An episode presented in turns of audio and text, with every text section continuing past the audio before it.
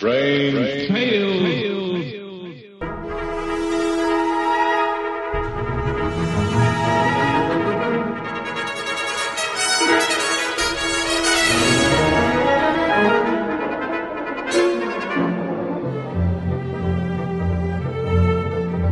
RelicRadio.com presents tales of the strange and bizarre, the weird and the wicked.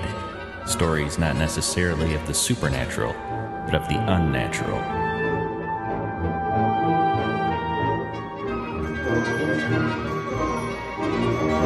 Join us now for Strange Tales, featuring radio drama at its most mysterious and unusual.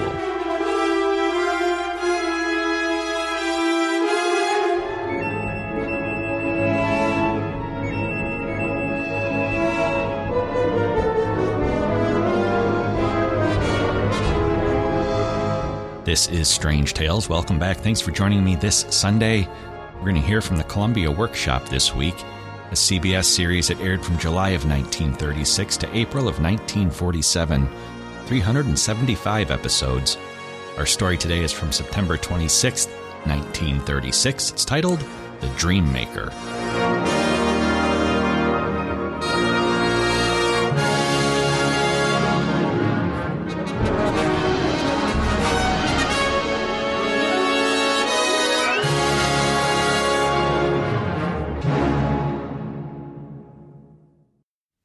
Columbia Workshop under the direction of Irving Reis. Ladies and gentlemen, the Columbia Workshop offers its ninth program in a series devoted to experimental radio. We're happy to announce that Orson Welles' presentation of the first two acts of Shakespeare's Hamlet brought the largest mail response of any program presented so far in this series. Many of you requested us to do the balance of the play this week. Unfortunately, Mr. Welles is opening his new play this evening and could not be here. However, we are planning to present the other three acts at the earliest opportunity. And thanks to your interest, we are also making arrangements to present similar treatments from the other plays of Shakespeare. Tonight, we're dividing the program into two parts. The first 15 minutes will be devoted to an original dramatization by Charles Burton, who uses his pen to give us the inside story on the ghost and nightmare racket. In the second half, the workshop, in conjunction with the EE Free Laboratories, uses the tools of science to analyze the shadows that walk in the night.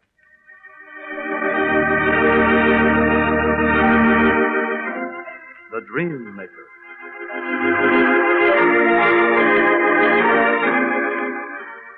Remember that night you woke up trembling, your body bathed in a cold sweat?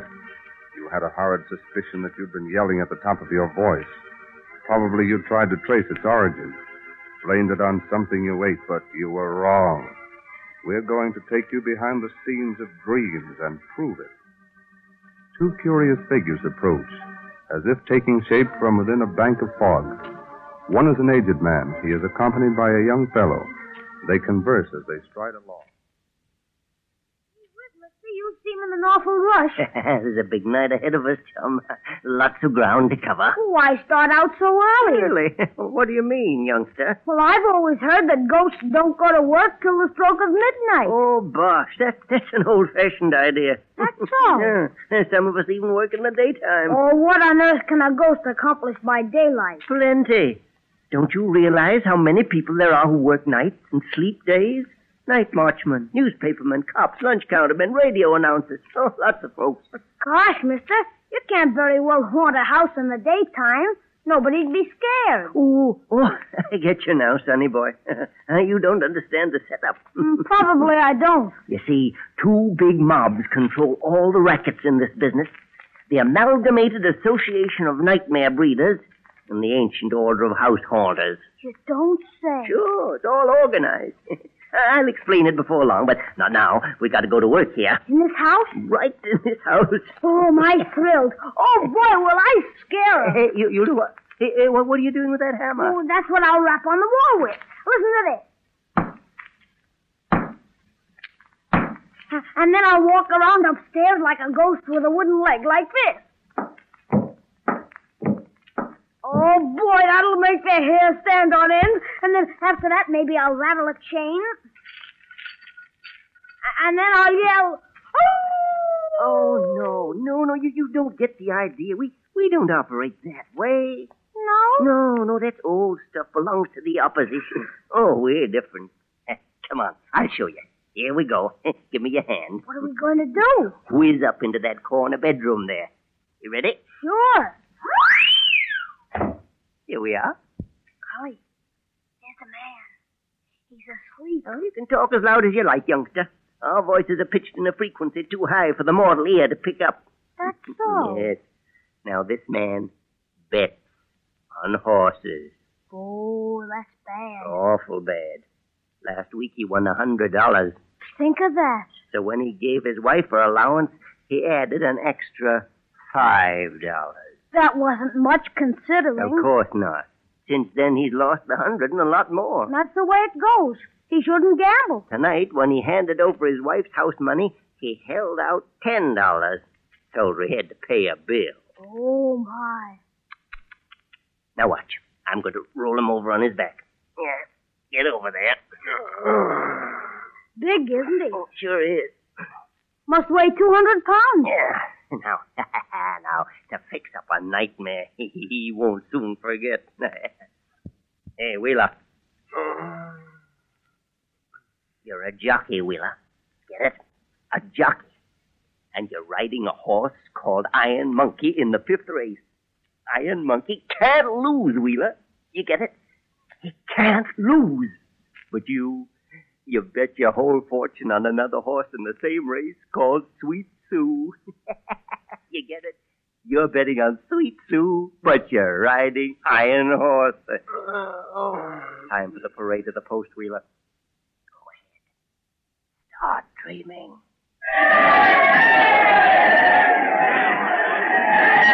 That's Iron Monkey. Come on, sir. All right, up you go with it. Hey, all right? Yeah, how's that good, Tice? All set. Well, what do you know, Andy? Iron Monkey can't lose. He's in great shape. He is. The other horses ain't got a chance. You get a bet down? Well, sure, I put my whole fortune on Sweet Sue. You... you bet on Sweet Sue. well, ain't that too bad? Say, didn't you know they're planning on using that nag to pull milk wagons after this race? Well, what'll I do? You gotta help me, Andy. You gotta help me, don't you understand? Sure, sure, I Well, what'll I do? well, there's the call to the post. Use your own judgment. So long. The horses are now parading to the post for the fifth race. The race will start in about three minutes. Oh, gosh, what'll I do? Iron Monkey can't win. I've got everything on Sweet Sue. What'll Matilda say? Oh, gosh, she'll divorce me. Listen, Iron Monkey, you're going to get in a jam at the start and trail all the way. Do you understand? You gotta lose. Stop that. You gotta lose. Do you understand? The horses have reached the starting gate. They're walking into position now. There they are, all lined up. Iron Monkey looks every inch the great horse he is. Oh, look at that. He just stepped through the barrier. That horse is straining every fiber of his thoroughbred body. He's just rearing to go. Come on, back in here. Don't be so darn anxious. Keep that nag in a slot, Wheeler. Back him in. Whoa, take it easy now. Don't get excited. Everything's tense. Everybody's straining as the riders and horses wait for that starting signal. They're off. Yes, there they go. They're off to a perfect start. Sweet Sue takes the early lead. He's way out in front, followed by Polar Bear. There's Bear Sickle third. The rest are bunched. It's Sweet Sue's race right now by a length and a half. The rest are dropping back. Iron Monkey's a bad lap. The favorite looks way out of the running. Ah, the baby Iron Monkey, just take it easy. We're just out for the ride. Take it easy. That's it, easy. Around the first turn, it's Sweet Sue opening up a wide lead.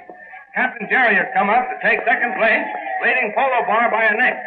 Fair Tickle is dropping back, and Iron Monkey is still left. Oh, wait a minute. He seems to be picking up a bit. Here, Iron Monkey, cut that out. Cut it out, I tell you. Oh, Slow down, do you hear? You gotta let Sweet Sue win. Going into the back stretch is Sweet Sue, going away, followed by Captain Jerry. Polo Bar is coming fast on the inside, and Fair Tickle is giving way to Iron Monkey, who seems to be making his bid for fair. Oh, darn it all. Now look what you did. You lug, let go of that bit. Let go, will you? What's your hurry? Wheeler, where's the house? And the automobile? And your paycheck? Answer me. Oh, my God, my God. Slow up, will you? Slow up.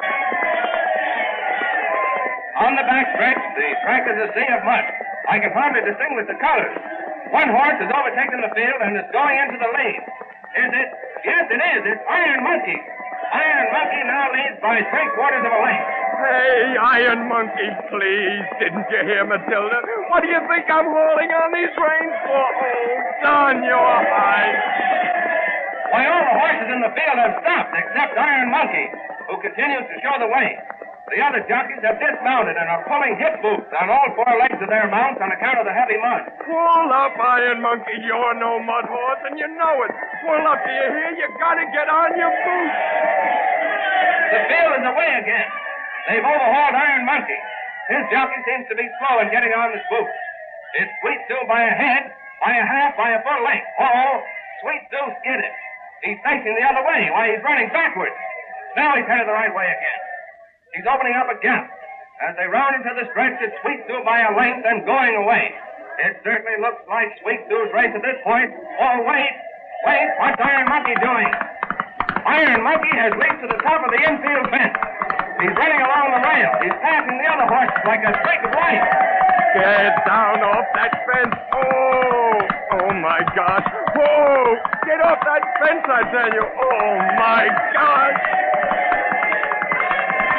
The crowd is going crazy. Why, this is the most sensational race ever run. Coming up from last place, Iron Monkey leaps to the fence and is now heading for the finish. It's sensational. He's increasing the lead by five lengths.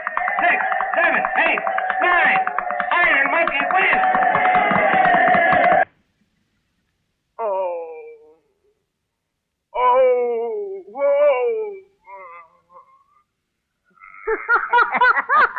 Look at him thrash around. A nightmare, believe me. Sure was abuse. Well, I hope it teaches him a lesson. So that's what you do. That's it, boy. What do you think of it? Swell. That's why the mob I work for is called the Amalgamated Association of Nightmare Breeders. But what about the other mob? Oh, just a bunch of old fossils. no originality. Call themselves the Ancient Order of House Haunters, yeah. Oh, I see. They've been established in Europe for centuries. But they haunt houses over here, too, don't they? Oh, yes, they try to muscle in. But heck, their antiquated racket may be all right in a medieval castle or an old farmhouse, but here, it's the bunk. You don't say. Mhm. but all they're good for is to keep British novelists supplied with material. Well, well. And I always thought they were the top. Yes, most everybody does. That's because they've been established so long. And of course, all those ghost story writers help to keep the impression alive. No, I guess you're right. Just a bunch of old fogies with a trunk full of sound effects. well, we go in here. Going to whiz in? Might as well. Saves time. Give me your hand again. There. Why, it's a baby in a crib. Don't tell me you're going to. Wait. Now, this poor little tyke's had a hard time of it. He has? Ear trouble. Mastoid. Now watch. Well, little fella, you're out in the country now. Sun shining, birds are singing, and the grass is soft and green. And you're riding on a pony. He's all your very own. Isn't it fun? Look at him smile. And your pony's taking you right into an ice cream store. Yeah, help yourself, laddie boy. the nicest chocolate ice cream in the world. Uh, laugh away, baby. Ride your pony all night. Every night till you feel better. Poor kid. Come on, let's go. So you chaps do good, too. Oh, yes, in deserving cases. Anytime we make a baby laugh, we can have the rest of the night off if we like. Well, say, isn't that fine? Yeah, but we'd better keep on going so you, you can get broken into the business properly. That's all right with me. Where do we go from here? Hollywood. Hollywood, California? That's the place. Oh, fine. I've always wanted to see that place. Will we meet a movie queen? You bet we will. Gosh. All set to travel? Sure. All right, then. And here we are in Hollywood. Say, we made good time. Well, Not bad, but I made it faster. And this is a nice art gallery. Hmm? Not an art gallery. This is the home of Cleo Devine, the movie star. Yeah, but, but all those paintings. Those are her ex-husbands. Couldn't she make up her mind? Mine? Oh, yes. No, I guess she couldn't. Golly, it's someplace, though. Where's Cleo, I wonder? Yeah, she must be somewhere around here. Listen. There she is. Come on. Uh-oh, there I go opening the door again. I forgot all we have to do is walk through them. This is peachy. It's a hard habit to break. Hey, Cleo, cut out that snoring. So this is Cleo Devine. In person. Well, if you ask me, uh, No, she's not all she's screened up to be. gonna teach her any moral lesson? Oh, yes, yes. I was just getting around to that. Remember you spoke of uh, mind? Uh-huh. Well, now, don't you think we ought to do something that'll help Cleo to learn how to make up her, uh, well, mind? Yeah. Sure. All right. Cleo Devine, it's time to get up. Start dreaming.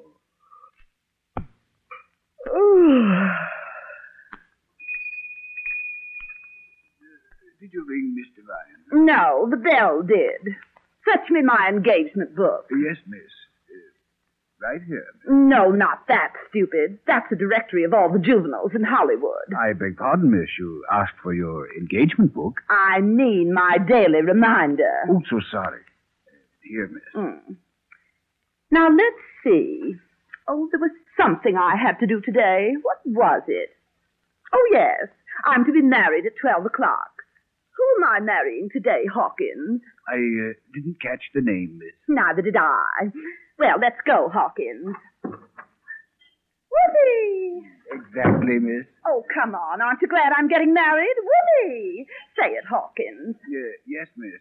Uh, whoopee. Attaboy, Hawkins. Uh, am I giving you away again, miss? Yep. Say, what's everybody staring at? Well, really, miss, I couldn't say unless it's because you're still wearing your nightgown. Oh, of course. Well, here's the city hall. Now, where's the blushing bridegroom? Oh, well, come on, let's go in. Uh, perhaps you'd better sit down, miss. Mm. What was that? My word, miss. Sounds like a fire. Say, maybe the fire's in this place. Oh, we have to call off the wedding. They must be right outside the door. Oh, oh dear. Oh, stop.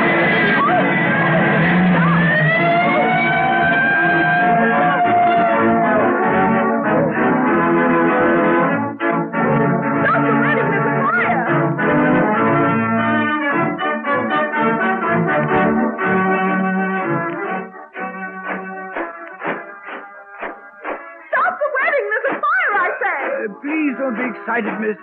It's not a fire. I just remembered. Uh, there they come. There, who comes? Uh, the bridegroom, miss. I just recalled. You're marrying the Los Angeles Fire Department. oh, my boy. That's Oh, that. you've got some imagination, sir. Oh, it's quite simple after you get the hang of it. Just a case of making the punishment fit the crime, I take it. That's it, boy. That's just it. Now, you caught on quick. And just for that, I'm going to let you handle the next case. Oh, gee, thanks. Where do we go? Hmm, let's see. About time for another good deed, isn't it? Suits me. All right. You've heard of the timid soul, haven't you? Oh, yes. He's a man who's worked for the same firm for 30 years and never asked for a raise. That's the man. Oh, sure, I know. Well, let's make him happy, poor chap. Fine, I'd love to. He lives right here. He does? Let's go in then. Hmm, Midnight. So quick. Time flies when you're busy. It's a funny thing. There's a light in his room. Sure there is. He couldn't be awake at this hour. You know him. Early to bed and early to rise and all that sort of stuff. Ah, well, we'll see. Come on up. There's his bed, but I don't see him anywhere. Oh, look, he's pulled the cover over his head. What? Listen.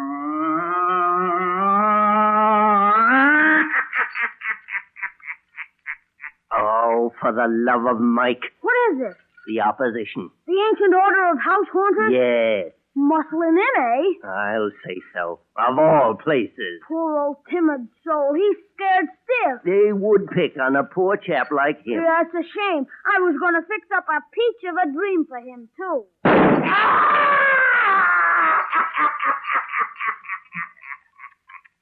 Pretty crude. Pretty crude. Listen, you guys, I warned you to stay out of this territory. now scram. Wise guy. Yeah, at the last convention we agreed you're supposed to stick to cemeteries and English castles. Now beat it or we'll tear up the agreement and make everybody dream there are no ghosts every night. Oh, no, not that. Oh, we'll scram, pal. Boy, you sure told them. All right, son. Now, now you go on with your dream for Mr. Timid Soul. Oh, swell. Listen, Mr. Timid Soul. You're king of a desert island in the South Sea.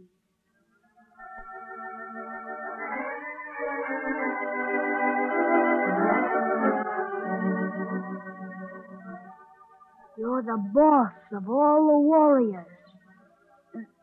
And beautiful girls wait on you with fans to shoo the flies away. How am I doing, boss? Well, it's a little bit obvious, but, but it's not bad for a start. Anyway, Mr. Timid Soul looks happy.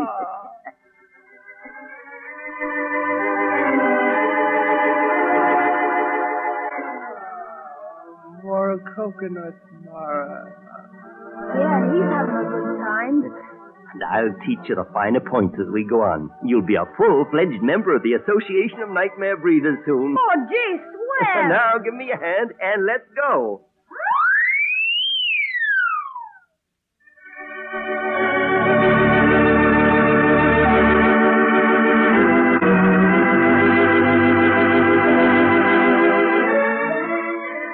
Perhaps you have a better understanding of dreams now. All we can say is be good, and the maker of dreams will make you an object of his good deeds.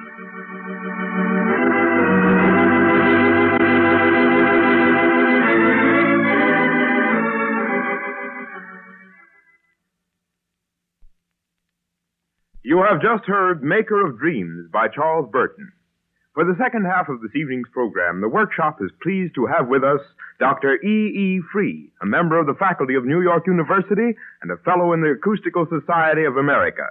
We have asked Dr. Free to do again some parts of a demonstration broadcast which was presented with much success some time ago. In it, Dr. Free turns his sound microscope on the subject of ghosts. Dr. Free. Almost everyone likes ghost stories. Probably there is no adult human being who has not met at least one ghost, or has seen or heard something which he thought might be a ghost.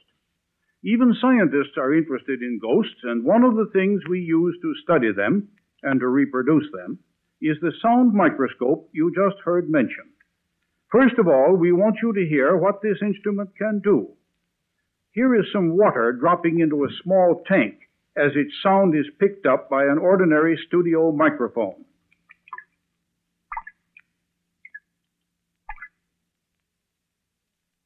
Now we will let you hear those same water drops as they sound when magnified a few million times by an electrical sound microscope.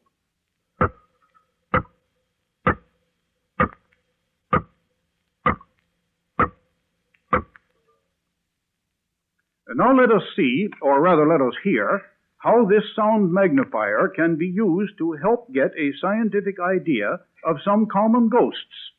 Listen to a walking ghost as his footsteps come slowly out of the distance, pass invisibly along the hallway outside your door, and gradually disappear.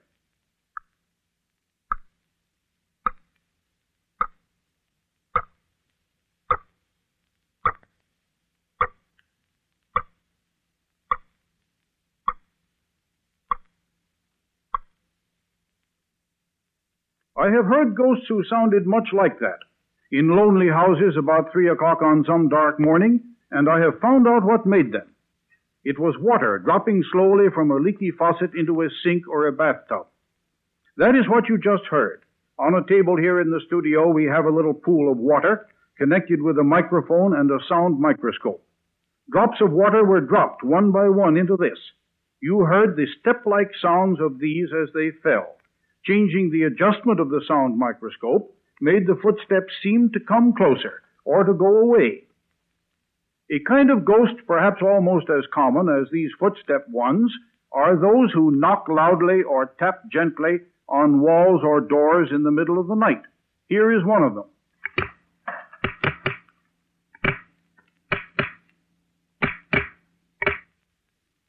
That was the cracking of some pieces of wood slid forcibly over each other. Changes of temperature or moisture cause these little noises continually. Such small sounds almost never are heard in the daytime. They are drowned out by other noise. But at night, when everything else is quiet, our ears act in some degree like natural noise microscopes and magnify these tiny sounds until they become important. One common instance is the pistol shot ghost. There usually is a story of a secret duel years ago in the house, or of a ruined gambler who shot himself, or a brutal murderer who shot the whole family one after another. Night after night, the drama is reenacted audibly for impressionable listeners, like this.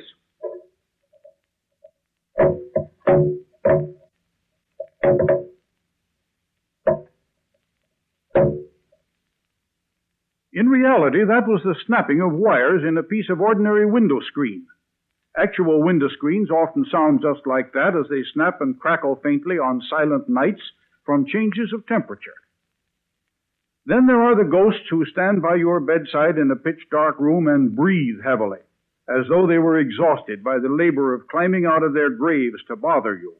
Here is one of them.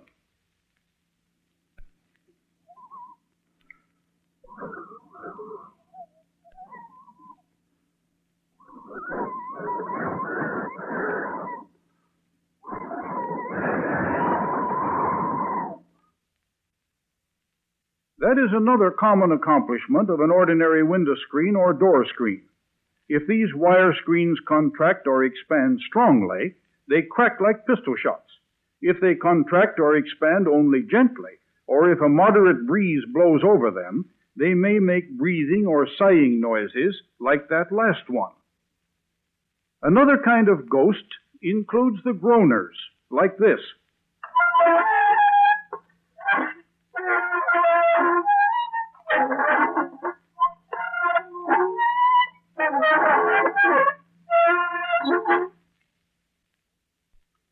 That was the magnified sound of a rusty door hinge, like one on an unlatched door swinging gently in a breeze.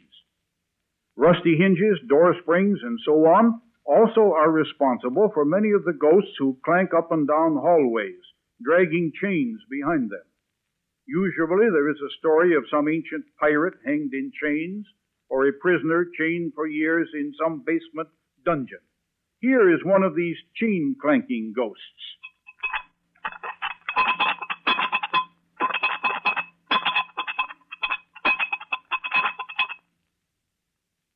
Another interesting kind of ghost story is that of the ghosts who strangle and gurgle in the night, like persons being choked to death or dying from sword wounds through their throats.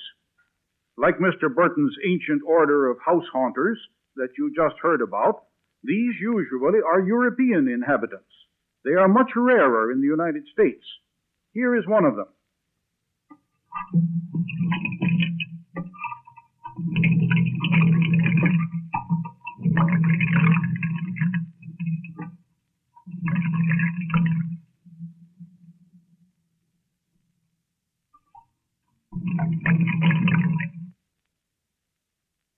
Way we made that one was to run some water through a piece of ordinary pipe and let the sound microscope listen to it. And now for why these gurgling ghosts are commoner in Europe than in the United States. It is merely plumbing.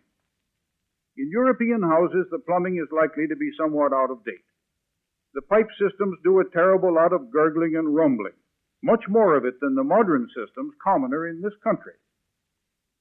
But maybe some of you know of ghosts which you cannot be explained in any such way as this.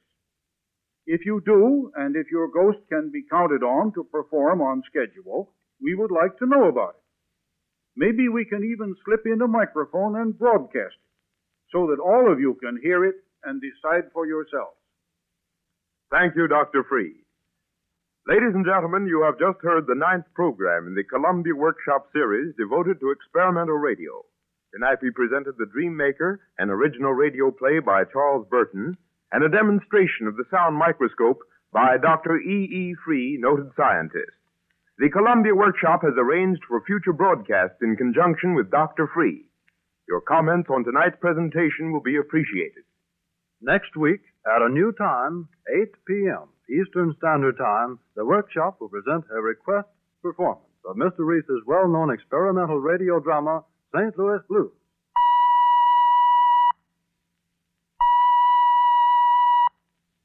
The Columbia Workshop's presentations are conceived and directed by Irving Reis. This is the Columbia Broadcasting System.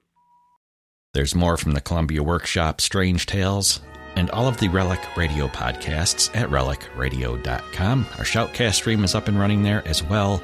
And while you're there, if you'd like to help support this and all of the shows, visit donate.relicradio.com or click on one of the links on the website.